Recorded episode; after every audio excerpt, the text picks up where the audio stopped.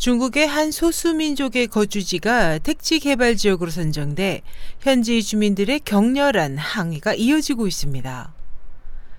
29일 미국의 서버를 둔 중화권 매체 보신에 따르면 지난 27일 구이저우성 첸둥 남마오주 둥주자치주 리핑현 자오싱 둥자이 관광지구에서 주민 수천 명이 당국의 주택 강제 철거를 반대하며 시위를 벌였습니다.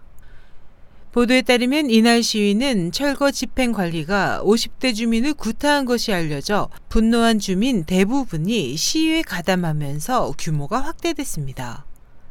하루아침에 보금자리를 잃을 처지에 놓인 주민들은 출동한 경찰과 철거 요원들에게 돌과 벽돌을 던지며 10여 대의 경찰 차량을 전복하고 현지 정부 건물을 파괴하는 등 격렬히 항의했습니다.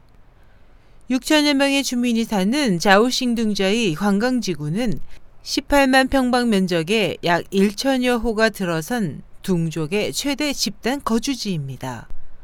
보 씨는 현지 마을에는 대규모 병력이 마을을 초토화시킬 것이라는 소문이 돌고 있어 주민들은 불안과 두려움에 떨고 있다고 전했습니다. SH 희망성 국제방송 임찬이었습니다.